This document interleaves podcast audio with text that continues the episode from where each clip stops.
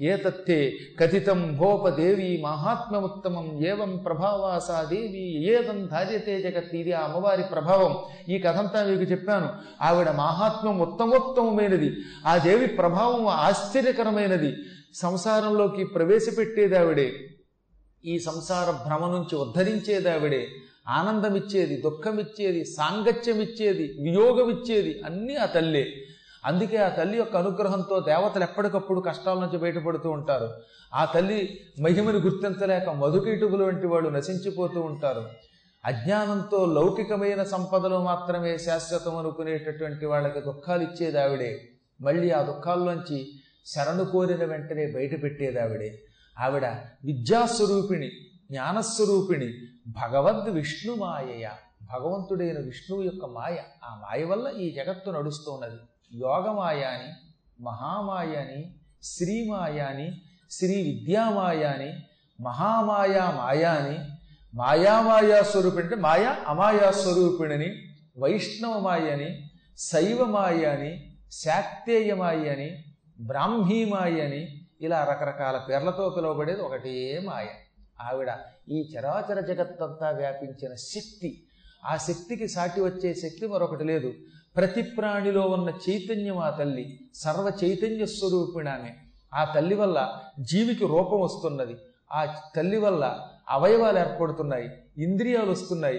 ఈ ఇంద్రియాలలో చూసే శక్తి పెడుతుంది కళ్ళకు చూసే శక్తి ఇస్తోంది చెవులకు వినే శక్తి ఇస్తోంది నాలుకకి పలికే శక్తి ఇస్తోంది రుచి చూసే శక్తి ఇస్తోంది కాళ్ళకి నడిచే శక్తి ఇస్తున్నది చేతులకి పనులు చేసే శక్తి ఇస్తున్నది చర్మములకు స్పరిశ అనే సుఖం ఇస్తున్నది. బుద్ధికి ఆలోచించే శక్తి ఇస్తున్నది. అటువంటి తల్లిని వివేకులు గ్రహించి నిత్యం ధ్యానం చేస్తూ ఉంటారు. ఆ తల్లి అధర్వణం వంటి వేదాలలో స్తుతింపబడింది. ఈ అష్ట వసువుల్ని ఇంద్రాది దేవతల్ని నక్షత్రాలని ఈ జలాలని ఈ పంచభూతాలని అన్నిటినీ సృష్టించింది ఆ తల్లి. అటువంటి తల్లికి వినయంగా నమస్కరించటమే ఉపాసన. ఉపాసనకి చాలా విధానాలు ఉన్నాయి ఓ రాజా ఓ వర్తకోత్తమ. ఆ ఉపాసన విధానాలని తెలియకపోయినా ప్రణిపత్య. అంటే కేవలం ఒక నమస్కారం చేసినా చాలట. ఆ మాత్రానికే సంతోషిస్తుంది ఆవిడ. ఇప్పుడు తెలిసింది కదా?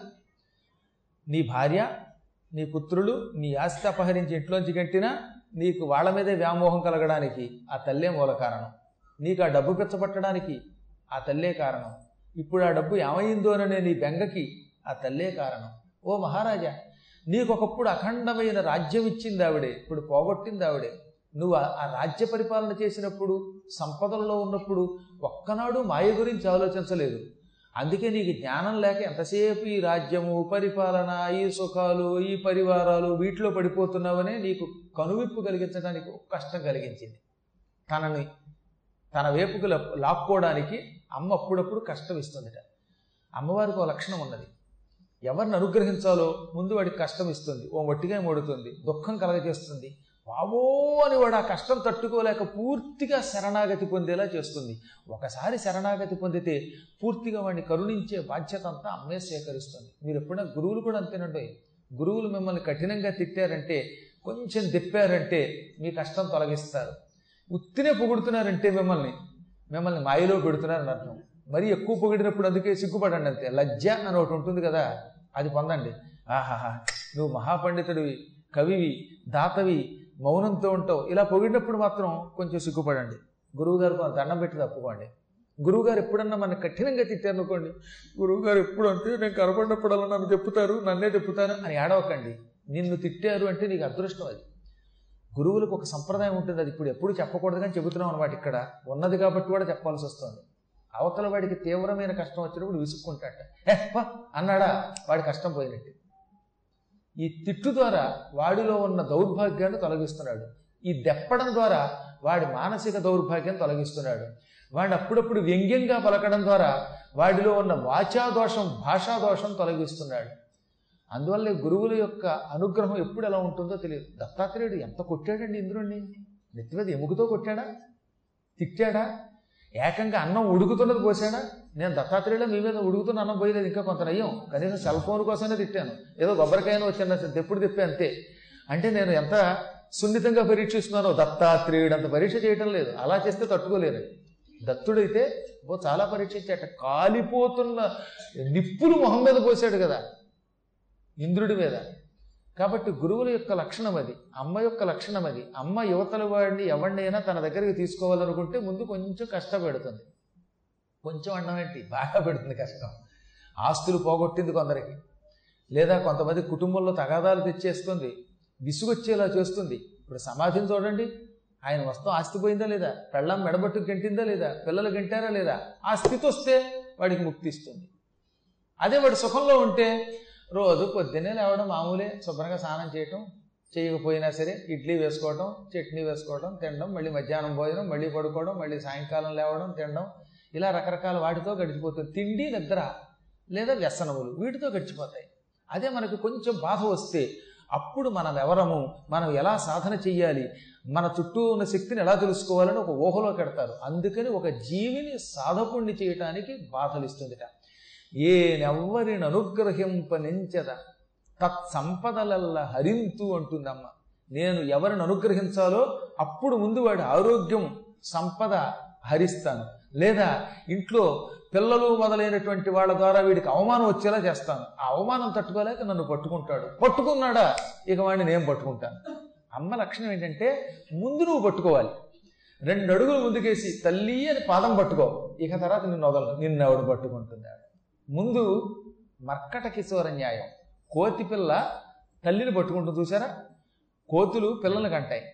కానీ పిల్లల బాధ్యత తల్లికి ఉండదు ఈ కోతి అటు నుంచి ఇటు ఇటు నుంచి అటు దూకుతూ ఉంటే పిల్ల గట్టిగా ఏం చేస్తా పొట్ట గట్టిగా పట్టుకుంటుంది. ఎంత కొమ్మ మీద నుంచి దూకినా ఎత్తు నుంచి దూకినా దబ దబ దూకినా ఈ పిల్ల మాత్రం కింద పడుతుండోయ్ అంత గట్టిగా పట్టుకుంటుంది. దానికి మర్కట కిశోర న్యాయం అంటారు.